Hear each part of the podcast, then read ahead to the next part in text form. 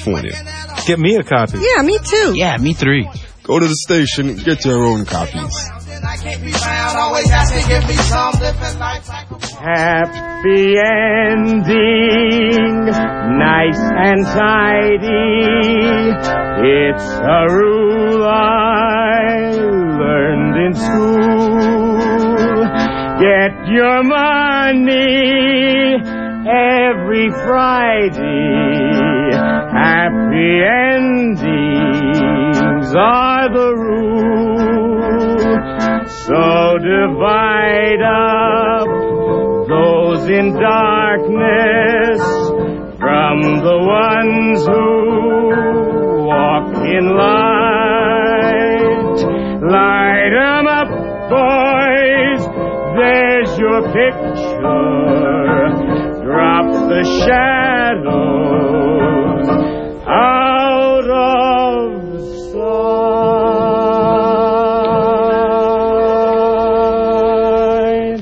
This is Jennifer Stone with Stone's Throw, and today is a Tuesday, January the 6th. I always say that January is just a whole month of Mondays, but at least, at least I get Tuesdays. I'm recovering from a trip to Texas trying to get my wits about me once again. I was, uh, uh, I would say scared witless while I was there. It's not that, you know, that it's any different. Uh, it's just that, you know, it's more so. Yes, yes, it's more so even than it is here. The kind of feeling of existential dread. I picked up my little copy of a book by Leonard Roy Frank called Wit. I have been reading some of his stuff to you. He has um, an almanac in the local street spirit called Poor Leonard's Almanac, in which he gives you, oh, you know, the clever things that are said. And it's a Random House reference book called Wit. And I was trying to read it last night, but I don't really feel all that witty. Today I'm looking at Margaret Mead, the anthropologist. Margaret, 1901 to 1977, Margaret Mead said, Always remember that you are absolutely unique, just like everyone else. and there's another one here by Lily Tomlin. Lily Tomlin said, We're all in this together by ourselves. Goddess knows that's true. I gave this little book to a young woman who was having her 18th birthday there in Texas. Um, I guess she's a, uh, she's my daughter-in-law's niece. So I guess she's a kind of relative. I gave her the little book by Leonard Roy Frank that is titled Wisdom. And I did it for, of course, egotistical reasons because it quoted me on the back. And of course it misquoted me. And, uh, the quote that was on that, in that book was, um, uh, let's see, it was, we see things not as they are, but as we are. Uh, unfortunately, they had misquoted me saying, um, we see things as we are, not as they are, which of course muddies the works. it's, it's hopeless, folks, but I actually, when I gave her the book, I wrote in the margin there, um, just to, to sort of lighten the mood, uh, I wrote things as they are are not played upon a blue guitar. I hope that 18 can appreciate a line like that. Oh, I think actually, um, the difficulty, folks, is that, uh, everything we see depends on where we sit. How we perceive, you know, um, they used to call this, what was it, we used to talk about a psychological set, which could get me to, uh, George Bush, but I'll let that go for now. I have a wonderful note here from a listener. She sent me a, lovely little uh, gift and card for Christmas, And she, on the outside, it says that she hopes that I am the stone in the shoe of George Bush. That is a delightful conceit. Charming. What I want to do today is about 15 things as usual. I do wish I'd get focused, but I want to be sure and talk a little bit about the movie Cold Mountain. Just in case you're looking for a film, in case you need to rest and calm your mind after the holidays. I hope your holidays were holy, uh, or at least that they were fun. Uh, anyway, uh, I, I, hope that those of us who um, still keep the faith, those of us who believe that life is a uh, a quest, um, a search for something, something uh, in the way of um, truth and beauty. Uh, uh, I think we can appreciate the movie Cold Mountain. I, I first of all, I used Don Quixote uh, while I was on my vacation to think about that. My younger son gave his brother a copy of the new translation by Edith Grossman. And that's all about, you know, the, the quest, the knight's quest. I recommend to you the, um, the James Woods article in the current New Yorker. It's in the 22 December New Yorker, all about uh, the new translation of Don Quixote. Uh, it's, oh, let's see, it's all about the sacred profanity of Don Quixote. And as you know, Don Quixote is the longest novel in existence, just about. That's why I love it, because for an existentialist, there's nothing as cheerful as a book that never ends, you know. you don't have to think about the ending, the outcome. We all know he dies in the end. Yes, that's the end of every story, but um, the path is what counts. The journey is what counts. And the notion that, you know, sometimes it's uphill, sometimes it's downhill. Uh, I guess, what is that? Um, I guess that's what it's all about. Uh, anyway, the premise that we do learn through suffering is put forth in the movie Cold Mountain. It's a bit romantic, let's face it. Uh, I refer you to the article in last Sunday's Chronicle by the son of Ron Dellums, which addresses the fact that slavery is not dealt with in this movie about the Civil War. I leave it to you to decide whether you think that was fair or not. The New Yorker of 22 December says that the issue of slavery is barely mentioned. Black people are few and far between, and that Cold Mountain is strange in this way. Um, one could point out that there weren't many slaves in the plantation-free mountains. That's the Virginia, Blue Ridge Mountains of Virginia.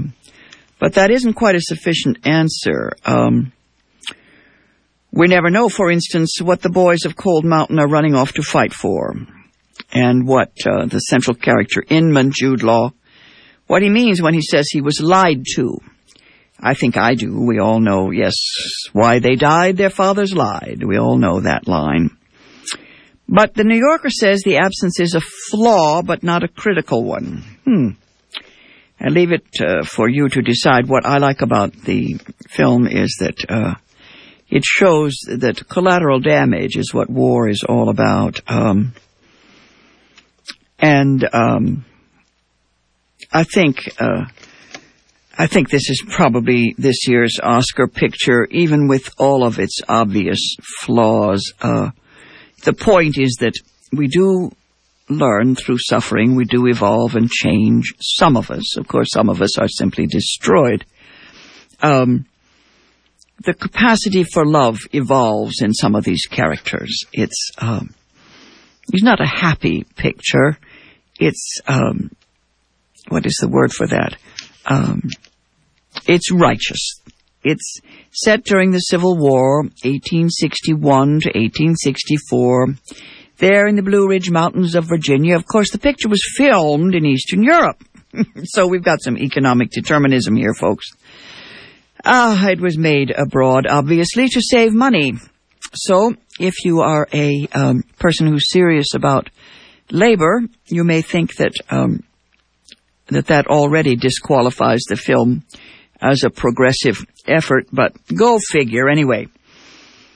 It's made with the best intentions. It has some Hollywood formula, but uh, there's also a lot of stuff that I liked. The feminism is positively folksy. For example, Renee Zellweger's declaration that the men are the ones to blame for the war, the civil war between the states. She says at one point that, you know, the people or people say that the war is a cloud over the land and then the storm breaks and the men stand around complaining that it's raining. Right. Yes, we all know that shtick, of course. Uh, she's got that one right. Uh, if you look at the war today, the war in Iraq, created by our own leaders, who now complain of the effects of their crimes, you see that nothing has changed in that regard. Um, indeed, yes. Collateral damage is what it's all about. In the movie Cold Mountain, Renee Zellweger's daddy is this ne'er-do-well. She has no use for this guy, but we are shown that he is lovable and a sweet human being after all. And of course, when his life is threatened, she comes through. He is saved, sort of, by his music, by his fiddle.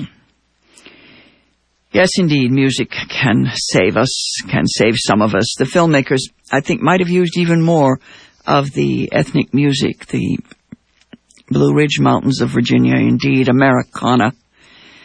They focus, the filmmakers focus on this fallout from the war, you know, the, the notion that the local vigilantes, the home guard so-called, are a much greater danger to the locals than the Union Army, same as it is in Iraq. You know, your neighbor is a greater threat to you than um, the major oppressor. I will uh, deviate here for just a minute, give you a footnote. If you have a copy of The Nation magazine for December 29th, I'll recommend to you a grim article called Women Under Siege. Uh, it's a picture here of a woman looking through a slat in her door, afraid to go out because her neighbors are now as great a threat to her as the state. Obviously, women have gone from a state of siege to a reign of terror here. Uh, women kidnapped and so forth and thrown around. Um, women's lives being less important than a nice car here. Uh-huh. Check that one out if you are interested in the horrors of war and its aftermath. Uh, actually, in the picture in Cold Mountain, um, what I liked, well, the daily survival seems to be in the hands of the women for the most part, and I think that uh, that's pretty reasonable, good feminist film for the young women. One of my favorite actresses, Eileen Atkins, a British actor famous for her portrayals of Virginia Woolf mostly, she has a star turn as an old mountain woman. Um, the New Yorker calls her witchy. That's a Wicca or wise woman. She's a healer. She lives with her goats in the forest. Um, the little vignette or scene that she has with Jude Law is almost separate from the rest of the film. Very special. He's a Confederate deserter. And, uh, yes, he's the one who learns the most from his experience. The war, uh, he thinks has destroyed his soul, but of course it has made him, oh, a feeling and sensitive human being. Anyway, he's saved and he can go home to Nicole Kidman. His life is saved. Nicole Kidman has been transformed by the war and the fallout, the poverty, the uh, ruin of her uh, land, her farm. Her father's a clergyman. He dies, and she has to do the farm work. Um, Renee Zellweger's character, Ruby, joins with her on the farm, but not as a servant, more or less as a partner. Now, this is kind of a hippie, uh, hippie uh, ideal here. Could be, um, and maybe, um, maybe there's some validity in that. Perhaps there were folks whose merit won them a place at the table and a decent share of the goods. Anyway, the picture is worth seeing, I think, for the sheer beauty of the landscapes. What we call the uh, verisimilitude of the historical stuff. The couple of wonderful scenes in church um, that seemed authentic. What do I know? But uh, there were several small details that I had read about that they tried to tuck into the film. I wanted to see it in the theater to get the full effect. Uh, the snow, the black crows, the 19th century moods and manners, and uh, the terrible, terrible reticence of the two lovers, the way in which they were incapable of relating to each other. They barely know each other, and they spend four years uh, waiting to meet again. Not bad at all. There were a few anachronisms in the picture, but you know, uh, filmmakers just can't resist some of this stuff. And oh, and they always, these guys always want to put in the violent explosions that recall Apocalypse Now. You know, the one, you know, the smell of napalm in the morning, where they they go all the way across the screen, kaboom, kaboom, kaboom. The Union Army apparently has planted explosives underneath the ground, and we have this um, rip roaring shock and awe moment war horrors, the mud, the blood, and the lone white horse in the midst. Mostly, I liked the um, little details, the historical uh, moments. The characters, they're walking home over the mountain, and they can see the stars, unlike today. You know, they could see the stars so plainly visible in the sky, and one of them can even name the constellations. Now, we could still do that, I think, in the 1940s, even near the city. Nowadays, you have to go so very, very far just to see a star. To see it clearly, you have to be way, way out in the woods, um, anywhere near the city, and it's gone. But yeah, no, it was the little things, just the little bits and pieces uh, that I liked. Uh, it's still, it's not to, to, me, this year's film, this year's uh, screen experience is Angels in America, but that is because of the playwright, uh, the language. Uh, the movie movie, the richest, I think, has to be Cold Mountain, just for the beautiful, the beautiful visuals. Uh, I would suggest, yes, not only that you read Ron Dellums' article in last Sunday's Chronicle, but check out the one about the daughter of Strom Thurmond, a scandal that has come to light now that Strom Thurmond has left us a, a century, a century of that guy in Congress. And as uh, one of our kind apprentices was saying earlier to me today, imagine if that woman, if Strom Thurmond's daughter, had spoken up at any time during his lifetime, how history might have changed, been changed. All of us think about these things. Um, oh, ho, ho, ho, ho, ho. Not to get, not to get too upset about that. Um, anyway, as I say, I'm still trying to get my head together after my trip to Texas. Um, I got there, I think, um, on the 17th and on the 18th, I was privileged to see my little step grandson in a play called Once Upon a Housetop at a Montessori uh, school. That was a wonderful play in which he played the head chimney sweep in a multicultural Christmas play. I was thrilled. The Kwanzaa bit was the very best. yes, it was charming the world does make progress, folks, a bit at a time, one step at a time. Uh, oh, ready or not, folks, here comes the future. I think by the time my visit was over, I had contented myself mostly with the bookstores and the antique stores. That's about all I'm good for. I found a little place in McKinney, Texas, and for 99 cents I got a copy of the Penguin Book of Love Poetry. And I picked it up and I thought, well, I'll just take this book home and I'll use this when I get back to KPFA because I don't have a wise word to say about the state of Texas.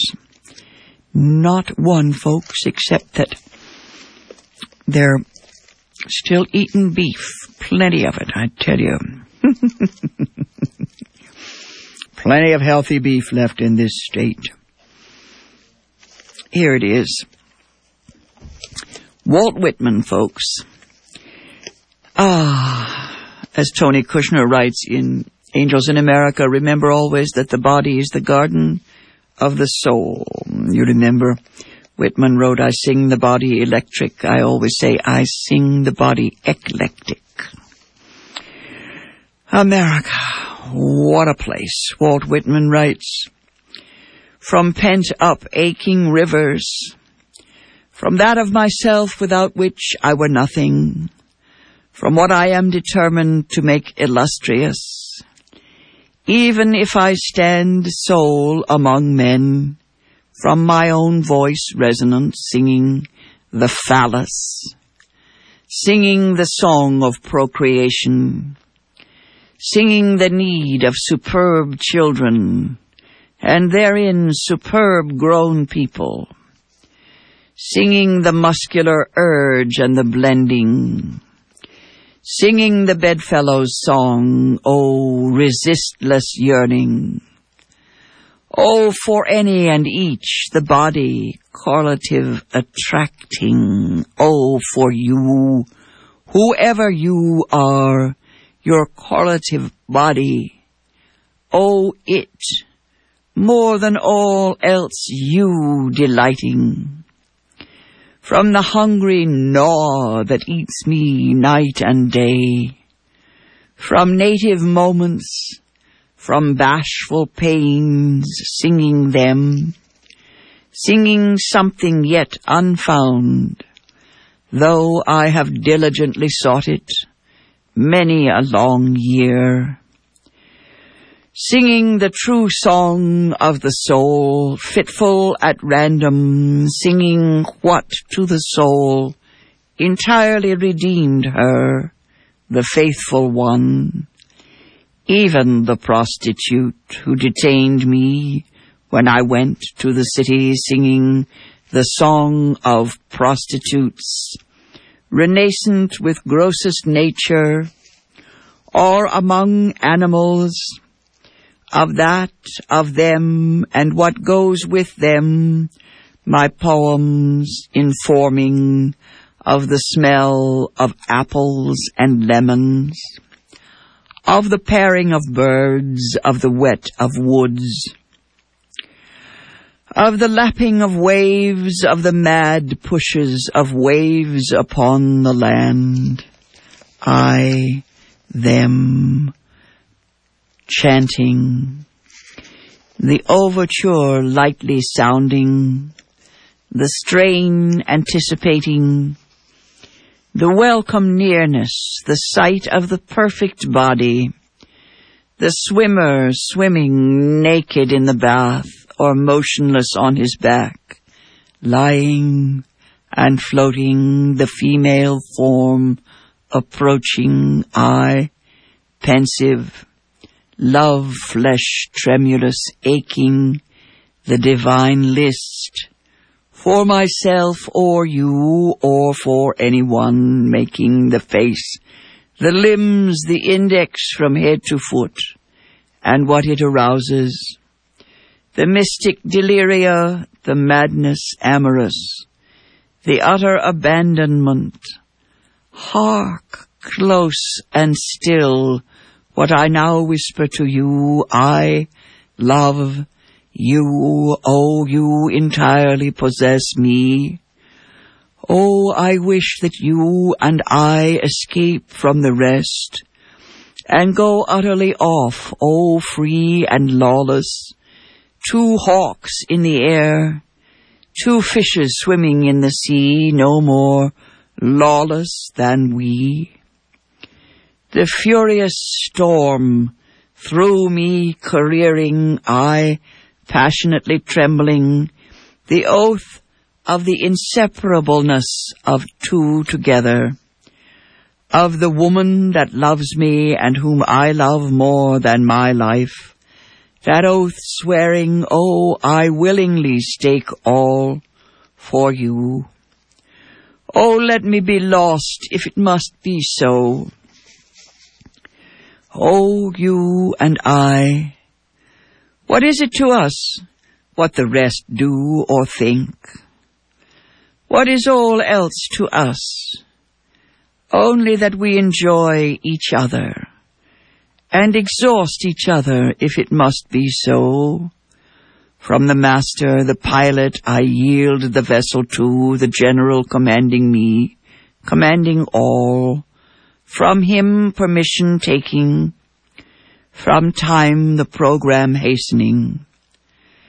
I have loitered too long as it is. From sex, from the warp, and from the woof, to talk to the perfect girl who understands me, to waft to her these from my own lips, to effuse them from my own body, from privacy, from frequent repinings alone, from plenty of persons near, yet the right person not near, from the soft sliding of hands over me, and thrusting of fingers through my hair and beard, from the long sustained kiss upon the mouth or bosom, from the close pressure that makes me or any man drunk, fainting with excess, from what the divine husband knows, from the work of fatherhood, from exaltation, victory, and relief, from the bedfellow's embrace in the night, from the act poems of eyes, hands, hips, and bosoms, from the cling of the trembling arm, from the bending curve and the clinch, from side by side the pliant coverlid overthrowing, from the one so unwilling to have me leave, and me just as unwilling to leave, yet a moment, O oh, tender waiter, and I return from the hour of shining stars and dropping dews.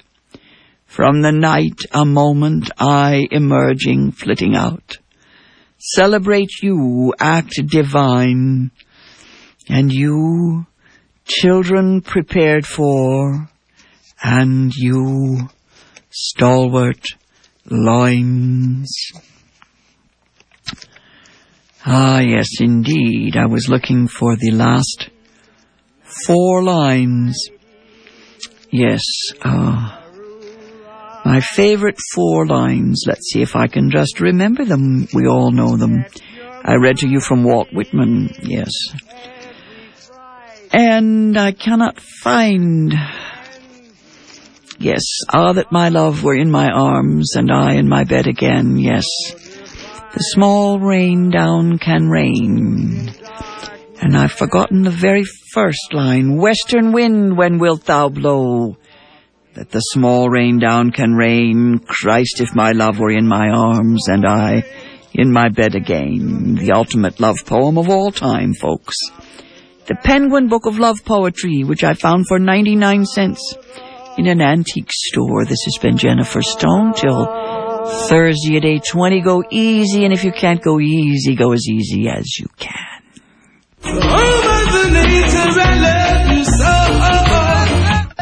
We know the predator. We see them feed on us. We are aware to starve the beast is our destiny. My two sisters and brothers.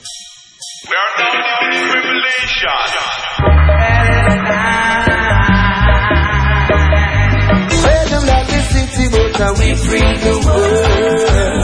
I'm gonna defend the foe. Roots Communications on the Great Turtle Island on KPFA or KPFB in Berkeley, KFCF in Fresno. Late night Fridays, 2 a.m. to 6 a.m. Voice is catching up. Voice is catching up. Watch out, child. Watch out, child. Babylon falling down. Falling down.